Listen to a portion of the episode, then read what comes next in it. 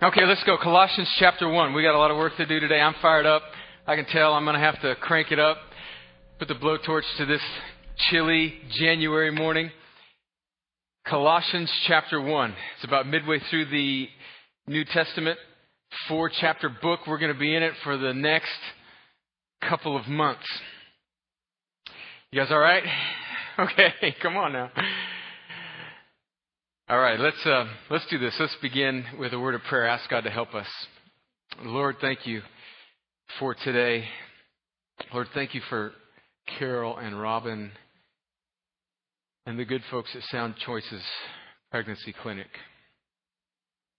Thanks for Edgewood Baptist Church and Pastor Merritt and those good folks there 20 or so years ago that saw fit to begin that ministry. Thank you, Lord, also for Carol's words about grace. That there is grace that covers all of our sin.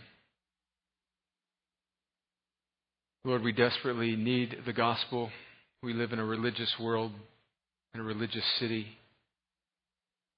that is blind to its brokenness it is arrogantly proud in its self reliance. And we desperately need Jesus. We need the power and the wisdom that only your Holy Spirit can bring. And we need you, Father, to blow through this room today. We need the words of Colossians.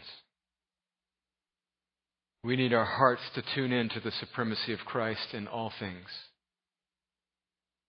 We don't need self help or tips on how to live better. We need the inspired Word of God to penetrate our hearts and minds. And so help us now, Lord, as we begin this venture in Colossians in these coming weeks. Help us to not be finicky and flighty, but help us to dig down deep into this beautiful Beautiful letter. I pray it in Jesus' name. Amen. Well, as you're opening to Colossians chapter 1,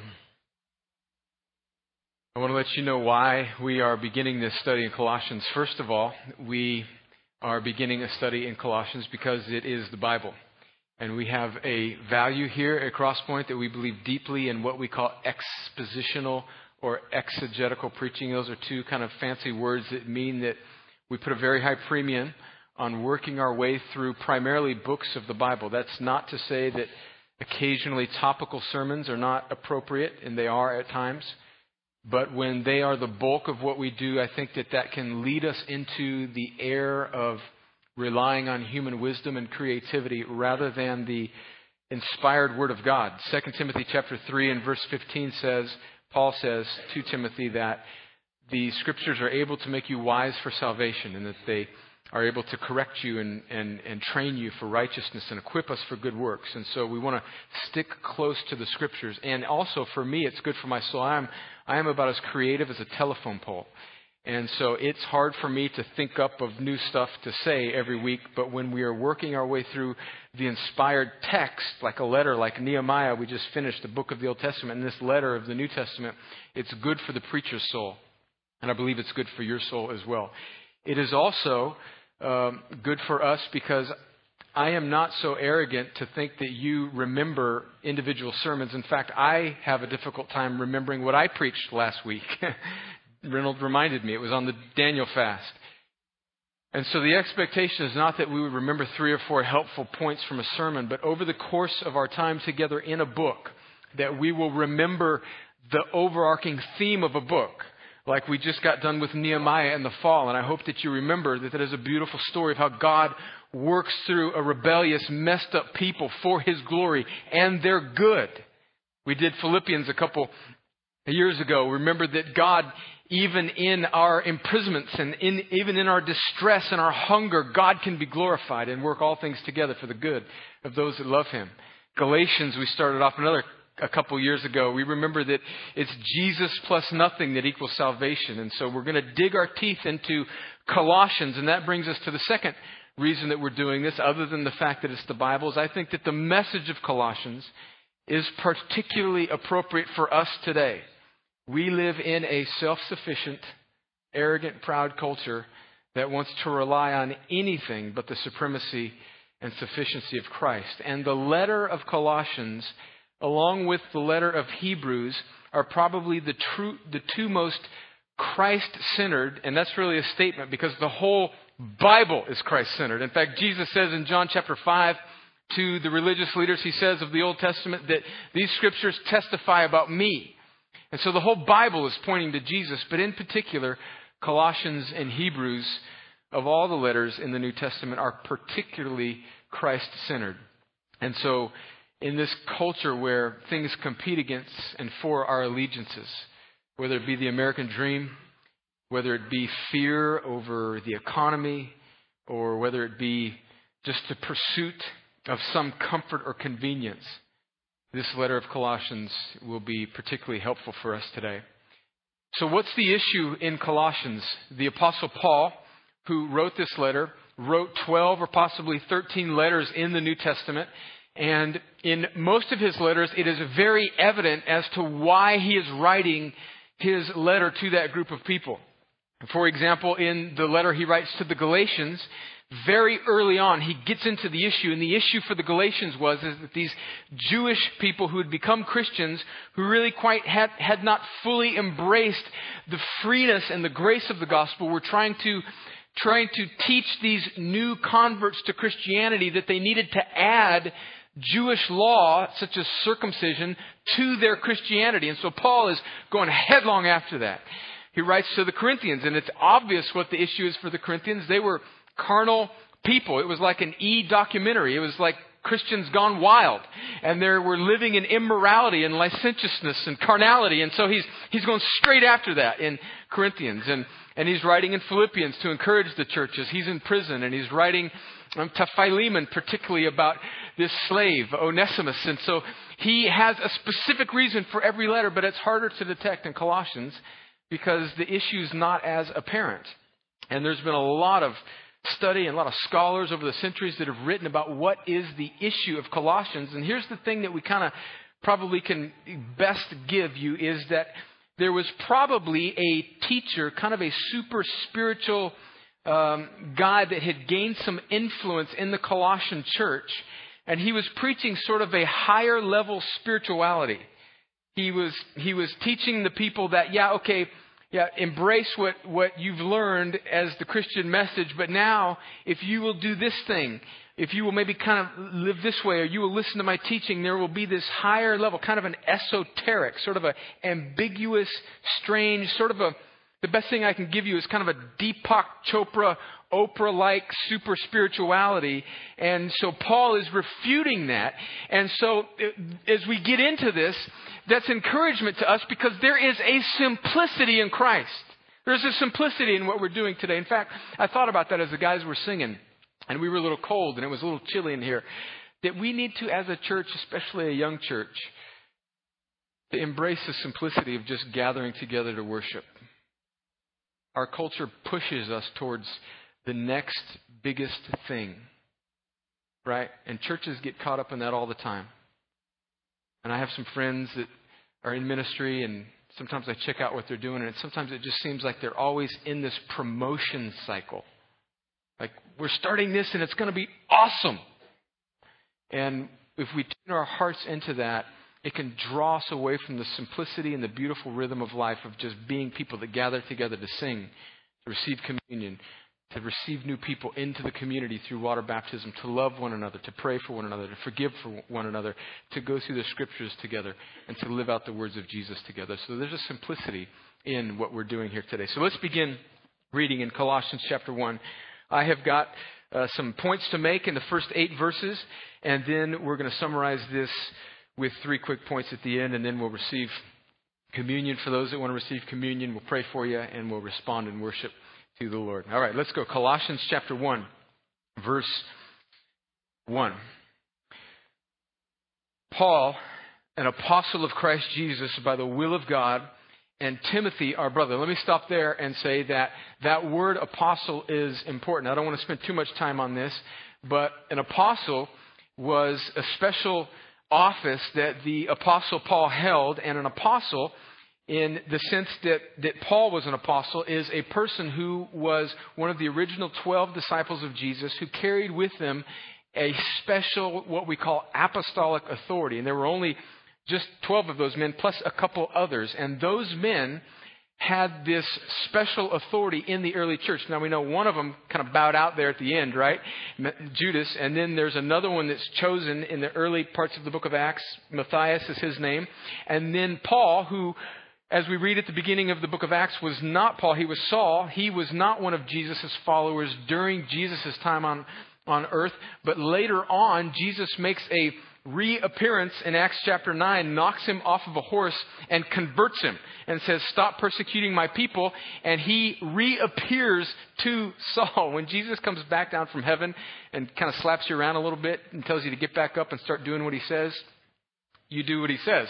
And so Paul became an apostle through his encounter with the resurrected Lord. And so an apostle is one of those 12 disciples plus Paul plus a few others that are Jesus' half brothers that have this special authority. Why is that so important? It's because the 27 books of the New Testament all come through either the hand of one of the apostles or through one of their ministry associates. So every one of the books of the New Testament, and that's how we know that what should be in the Bible is that it has apostolic authority because there were a whole bunch of books written during this time. Some of them didn't make it into the Bible, and they didn't make it into the Bible because they were not from the hand or the close associate or the authority of an apostle. So that's an important word.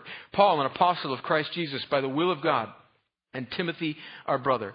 To the saints and faithful brothers in Christ at Colossae. Listen to this. Grace to you and peace from God our Father. Paul has written 12 letters, probably maybe 13 if you count Hebrews, although we're not sure about the authorship of Hebrews, but it sounds a lot like Paul. And in every one of those epistles that Paul has written to the church, churches Romans, Galatians, 1st and 2nd Corinthians, Thessalonians, Philippians, Philemon, uh, Ephesians, Philippians, maybe I said that already, and Colossians. In every one of them, he starts off in the first few sentences, he uses these words, grace to you. And then he says something like, and peace to you from God our Father and the Lord Jesus Christ. And then in every one of his letters, at the end of his letters, he begins it with grace to you, and he, be- he ends every one of his letters without exception with this phrase somewhere in the last few sentences of every one of his letters with grace be with you. Grace to you at the beginning and grace be with you at the end. Every single one of his 12 or possibly 13 letters, there's something to this. And I think that we should kind of key into this because I think what's happening there is Paul has this expectation that through his writing, the grace of God will flow through that letter to the people that he has written to, and then ultimately to us who 2,000 years are reading his letters.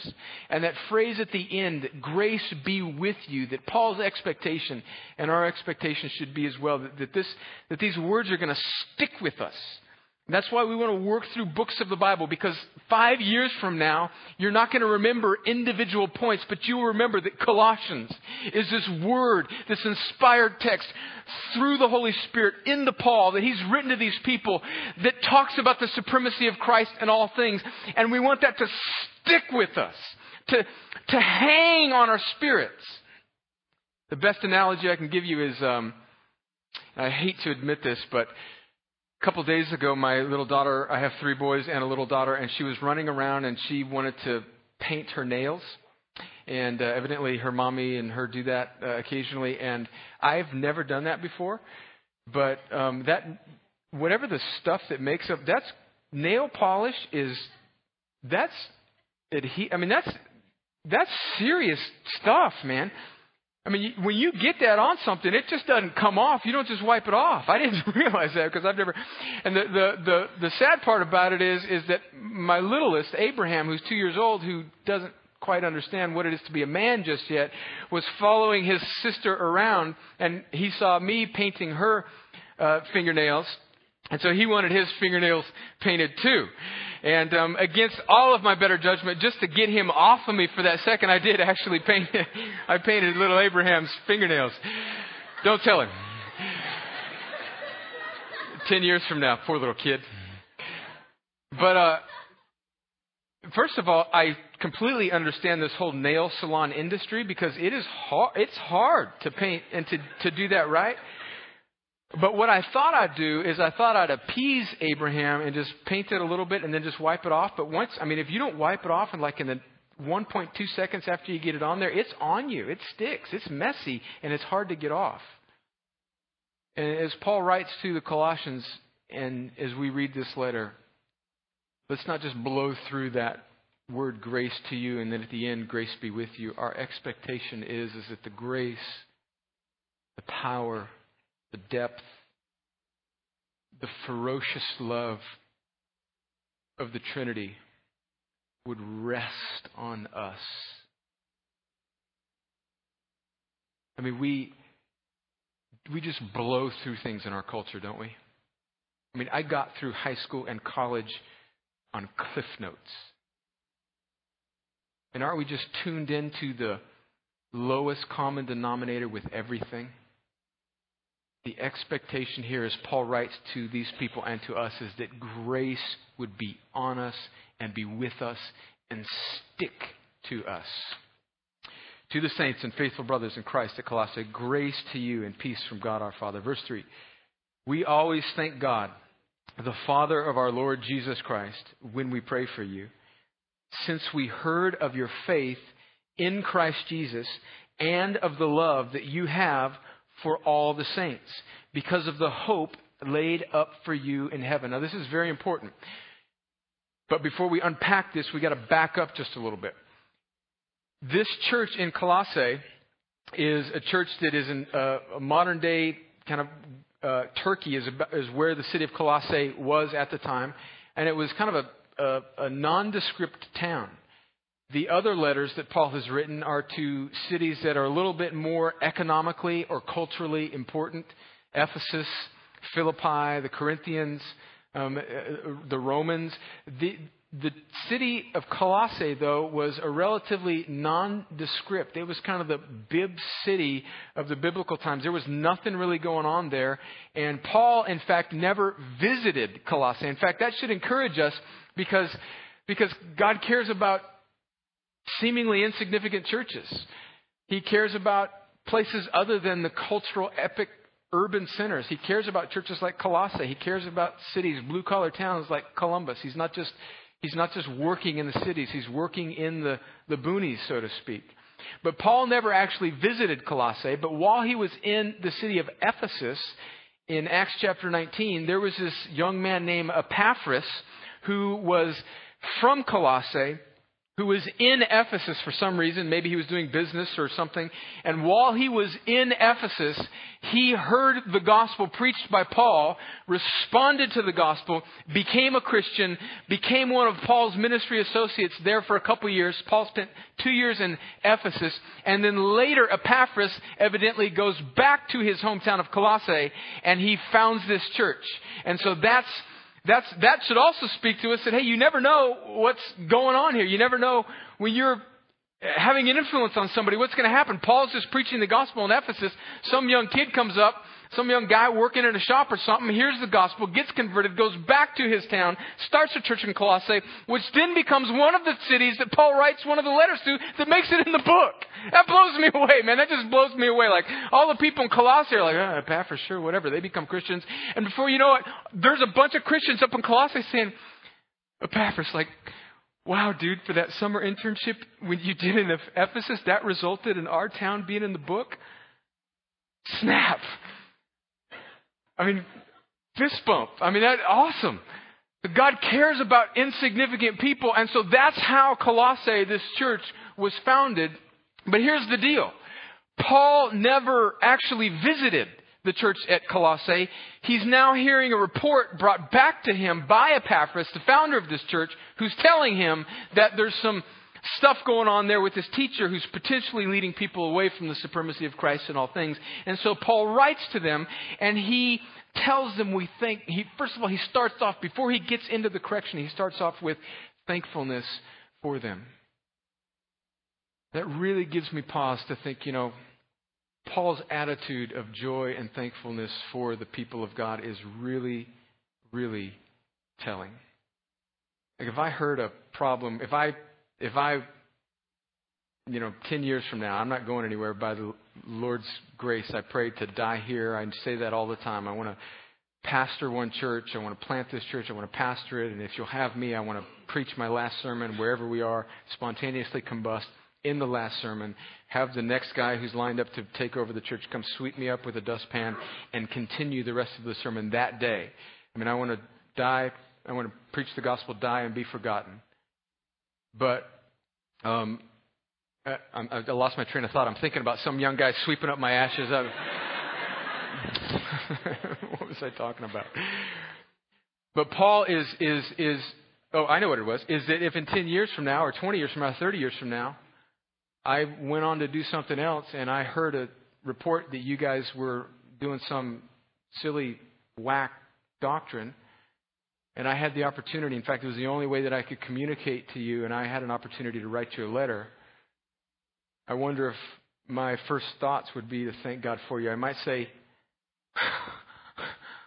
what, what, what, what happened? How can you mess this up? Come on, this isn't rocket science. I preached the gospel to you. But Paul Paul sees the good in these people, and we live, this is so instructive for us because we live in an age of cynicism and sarcasm, don't we? Why? Because we feed ourselves, we feast on sitcoms nightly, and the air and the tone and the tenor of the garbage that comes out of Hollywood is sarcastic and cynical and just, it's, it's horrible for our souls. And so that translates, that bleeds over into our hearts as we deal with one another because when we hear something about somebody else, our first thought, our first instinct is, oh, they're jacked up. How can they do that? Rather than grace. Grace to you. Grace to you and peace be with you from God our Father and the Lord Jesus Christ. And a lot of that, I think, is fueled by our insecurity because secretly, if we're not anchored in Christ, we're secretly joyful when we hear bad things about other people because it kind of props us up, doesn't it? Boy, that's convicting. Am I the only one that feels that sometimes? By your nervous laughter, I will assume that you are with me on that point. We thank God. We should thank God for one another. When we hear something, maybe not a great report about another Christian, we should thank God. But here's the point. In verse 4, he says, Since we heard of your faith in Christ Jesus and of the love that you have for all the saints, he says, we thank, we, I thank you because I've heard something about you. And he says two things specifically. He says, and this is really important. He says that uh, I, thank God for you because I've heard of your faith and your love. Now, these two things, faith and love, are, these are two intangible things. I mean, you can't go to a place and see faith and love. But what Paul obviously is referring to here is that his, he has heard reports and it is clearly known amongst the church that this Colossae church is truly a Christian church because their faith, their love has worked itself into actual acts of love and tangible fruit because of their faith in Jesus. And so that's instructive for us. James says in his letter that faith without works is dead. And so Paul knows they're Christians because of their faith and love. And I have to ask myself, and we should ask ourselves constantly, we'll talk about this at the end, that how, how do people know that we are what we say we are? We can have a great website, have a great band, do decent preaching, have a good church, build a building, move into another, but do all sorts of stuff. But unless our activity, our religious confession is accompanied with true fruit, it's worthless and dead. And Paul knew Colossae, the Colossae church was Christians not just because they had a sign out in their front yard, but because they had fruit from their faith and love. Verse 4 Since we heard of your faith in Christ Jesus and of the love you have for all the saints, listen to this now. Verse 5, this is, this is key. Because of the hope laid up for you in heaven. Have you ever heard that phrase that um, somebody is so heavenly minded that they are of no earthly good? Have you heard that phrase? Actually, this verse is saying the exact opposite of that. He is saying that you Colossians, you have so demonstrated your faith and love because your hope is laid up in heaven. Because you, you are so like non-worldly, you are so unconcerned with the things of this world that it has released you to be full of faith and love and the corresponding good fruit that comes from that. So Paul is actually saying the exact opposite of that. That, that you are so heavenly minded, you are so hopeful in heaven, that you are worth something here on this earth. There's this chain of hope in heaven. I don't want you to miss this. In fact, we're going to go through some verses here. Don't flip to them all. But I want to talk to you about having our hope in something other than this world. So just, just listen to these verses. Romans chapter 5. Romans chapter 5 and, and verse, verse 1. Let me read this. I'm going to blow through about, about five beautiful passages on where our hope is. Romans 5, verse 1. Therefore, since we have been justified by faith, we have peace with God through our Lord Jesus Christ, meaning Christ saved us, not ourselves, and that's caused us to be reconciled to God. Verse 2 Through him we have also obtained access by faith into this grace in which we stand, and we rejoice in the hope of the glory of God. In other words, that life that is to come. Verse 3 More than that, we rejoice in our sufferings. So we rejoice in recessions because these 80 years in America are not all there is to it. Because there's a hope laid up for us. As I was studying this this week and I was thinking about it, I just began to be convicted and realize how very little I think about heaven or even the fact that I am and we are made for eternity. I live as if what happens in the next day or the next week or the next year is everything. And Paul is saying to them here in Romans that you can go through the suffering because that's not where your heart is. Knowing that suffering produces endurance. Verse 4, and endurance produces character, and character produces hope. And hope does not put us to shame because God's love has been poured into our hearts through the Holy Spirit who's been given to us. And so he's saying, hey, look, there's this hope that goes beyond just your temporal circumstances. Romans chapter 8, a beautiful passage about hope again. Let me read this. Romans 8, 18. For I consider that the sufferings of this present time are not worth comparing with the glory that is to be revealed in us. For the creation waits with eager longing for the revealing of the sons of God. For creation was, listen to this, this is important, especially if you are coming out of if you're needing to detox from the prosperity gospel that you see on TBN and other ridiculous uh, preachers that want to feed you comfort and prosperity, this is a good detox message for that. Listen to this. this is this will this will mess us up. For the creation was subjected to futility. So there is a. Um, my mom was an English teacher. I'm terrible at the grammatical. There is a noun that is doing this verb. Somebody's doing this subjecting. Somebody's doing the subjecting. For creation was subjected to futility. Just answer, just have this question ringing around in your brain. By who? Who's doing the subjecting? Who's pushing on creation with suffering and pushing on it and making it futile? Not willingly, but because of Him who subjected it in hope that creation itself will be set free from its bondage to decay and obtain the freedom of the glory of the children of God. Okay, so we got three options as to who's doing the subjecting here. The devil, and there is an adversary out there who wants to steal and kill and destroy. And if you wandered in here and you don't know much about Christianity, don't be freaked out by this. Check into reality. We're, this is not nirvana. We're not just here for moral self-help. This isn't just a Christian moral ethic. This is not just Western religion. This is the way things are. There's a creator of the universe, and in his providence, he allowed for evil to be present, and there is a destroyer who wants to destroy you. So was it him that subjected the world to futility? Well, I don't think so, because it says that the reason that the creation was subjected to futility was that in the hope that it would one day become free. Why would the devil subject, why would the adversaries subject us to struggle in the hope that someday it would work out for our good. So the second option is mankind, and my goodness, we can't even see straight. How could we plan that? Was definitely not us. So the only other option is, is that, and look, this is a detox message. I mean, this is a detox passage because we live in a comfortable, self centered, American wimpy culture where anytime anything bad happens, we wonder how God could let that happen. I want to choose my words carefully here.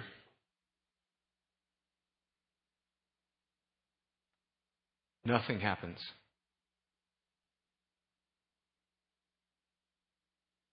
Nothing happens. Abortions, tsunamis that hit the Indian coast and kill a quarter of a million people in December of 04. Planes that fly into towers.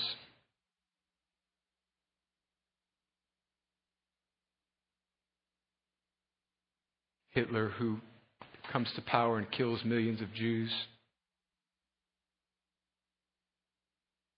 Nothing happens. Nothing happens outside of the providence, sovereignty, and goodness of God. That is the hardest and the most bitter and simultaneously the most sweet truth in the scriptures. It's bitter and hard when our hope is in these 80 years, or 40 years, or 10 years, or three days. But when your hope is in the face of eternity, you're free from these 80 years. You're free from the tragedy and the guilt and the stain of sin and all its consequences. And Paul is saying this is so important. He is saying to the Colossians, you are so heavenly minded that you are detached from this world and that is releasing you to not care about these 80 years, which actually makes you more effective in these 80 years. Do you see that? That is so good, so hard, so difficult, so unpopular, but so true. It's so true. A couple more verses along those lines. Go to 2 Corinthians 4, or don't go there, just see it on the screen. These verses hardly need any explanation. 2 Corinthians 4:16 So we do not lose heart. Though our outer nature is wasting away, our inner nature is being renewed day by day. For this slight momentary affliction is preparing for us an eternal weight of glory beyond all comparison. As we look not to the things that are seen, but to the things that are unseen. For the things that are seen are transient, but the things that are unseen are eternal. Hebrews chapter 10, one of the most uh, convicting passages in the entire Bible. Hebrews chapter 10. Listen to this. Probably Paul saying this, we're not sure. Hebrews 10, verse 34. Let me start in verse 32.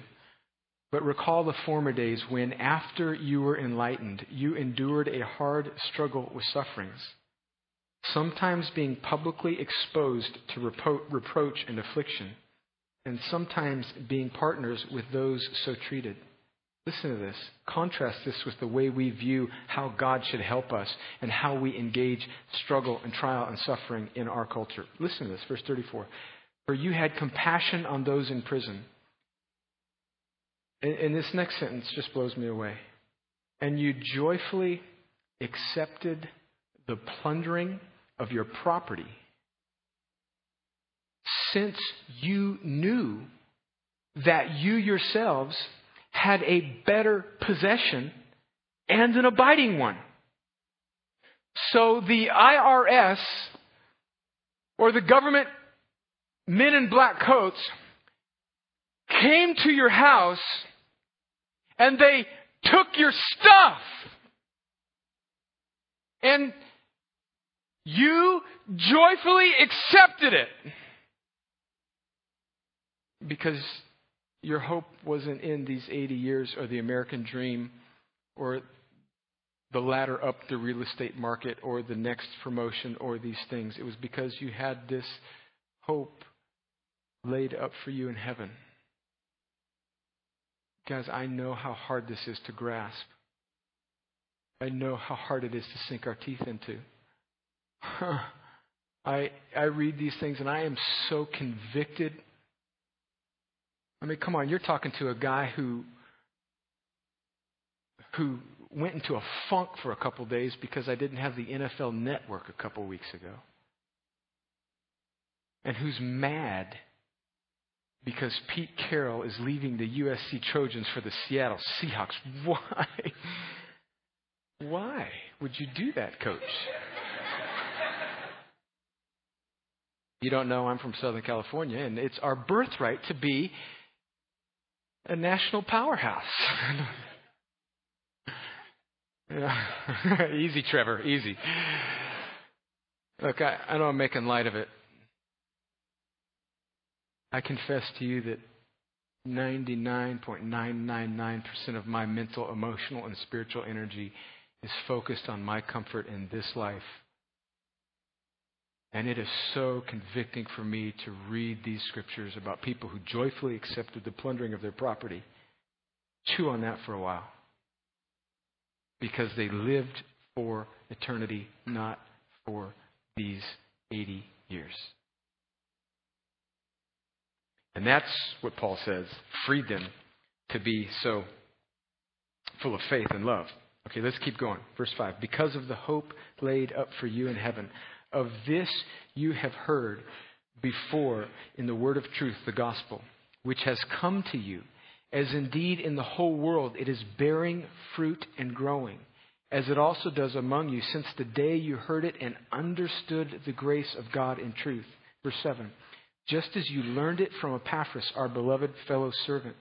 He is a faithful minister of Christ on your behalf and has made known to us your love in the Spirit. Let me stop here and say, that's, that's the end. That's verse 8.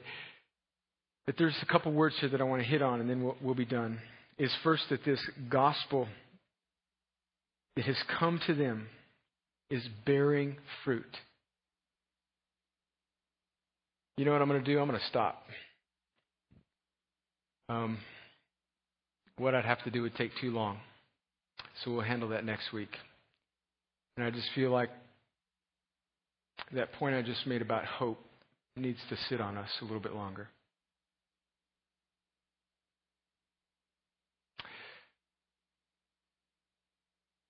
How does that hit you?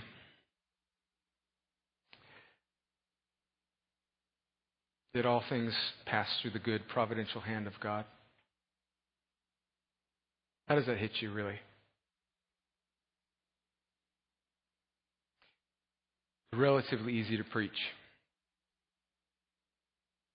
It's harder to live out.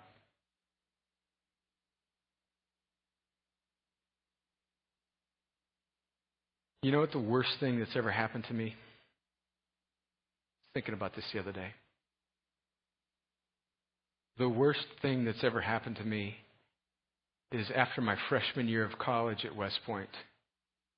And I went there to play football, recruited to play football. I was about the seventh or eighth string quarterback. and it became apparent to me that I just wasn't good enough to play at that level. And so I quit.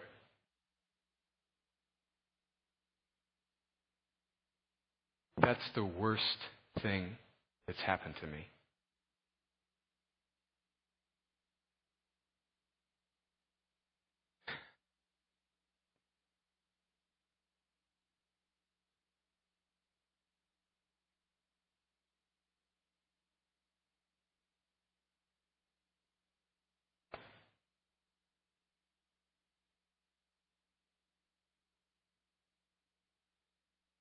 Far worse things have happened to some of you in this room.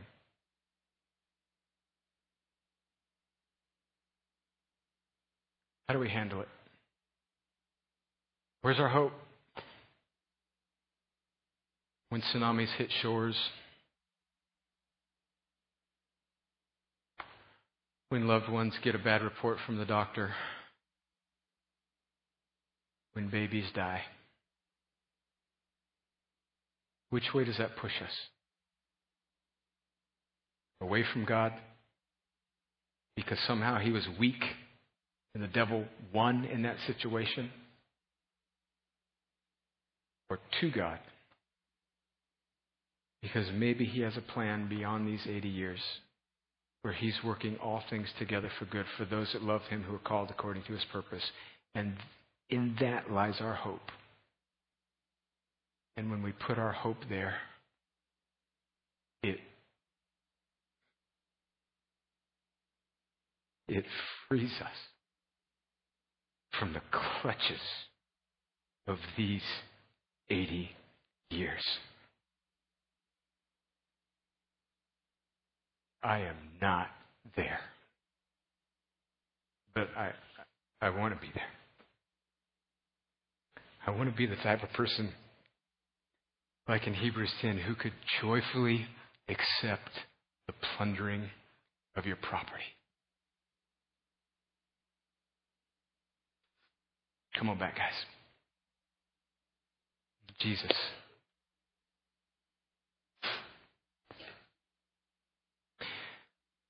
Well, there's a hope laid up for us in heaven.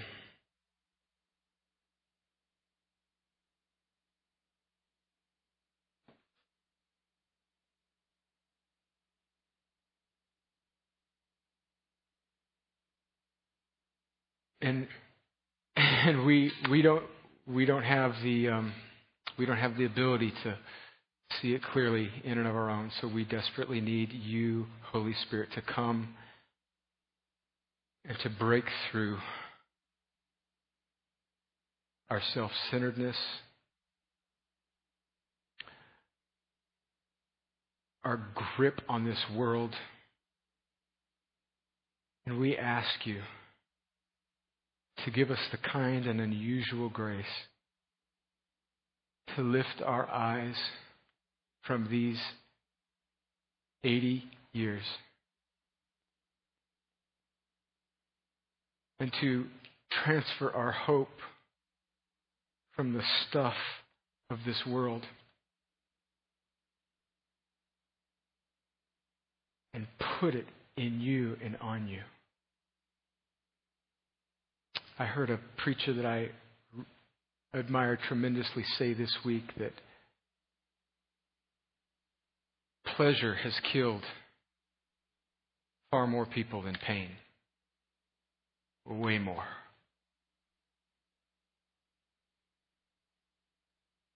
God, we are the most prosperous, most self sufficient, most arrogant,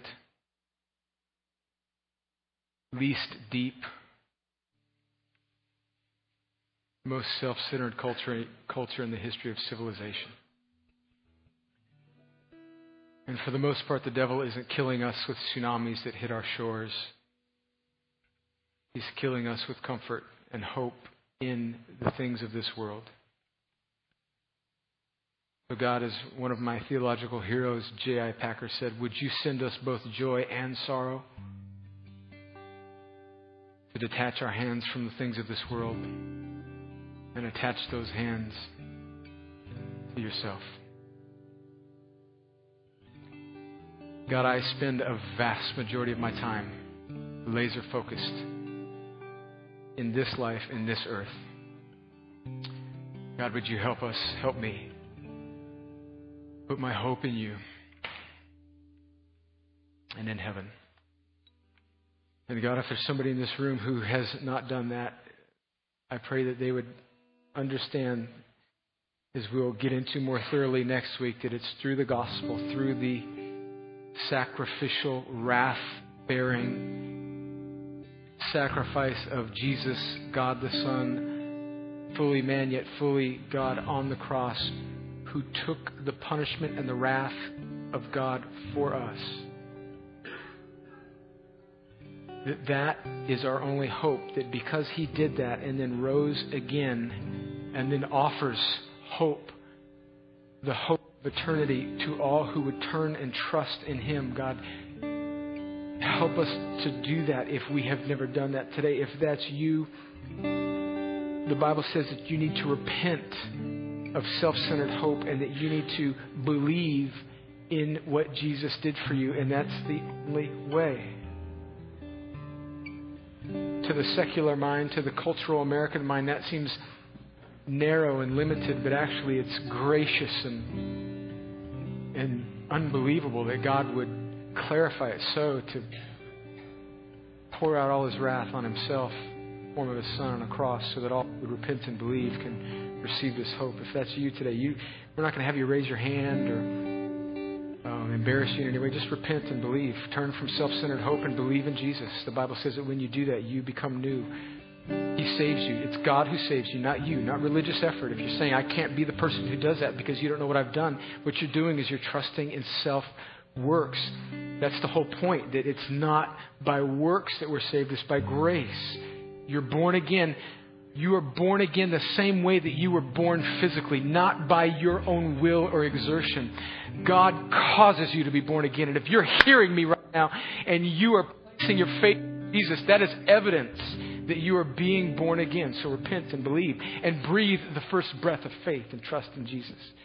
You need to talk to somebody about that. Come down and talk to me or somebody else that you know is a Christian afterwards, and we'll clarify some things for you. But do, right now, repent and believe. That's the gospel. That's the good news. That's becoming a Christian. For the rest of us, Jesus, would you give us the kind grace to shift our hope from the things of this world so that our hope would be laid up in heaven? Settle that on our hearts in a million different ways, I pray. In your great and glorious name. Amen.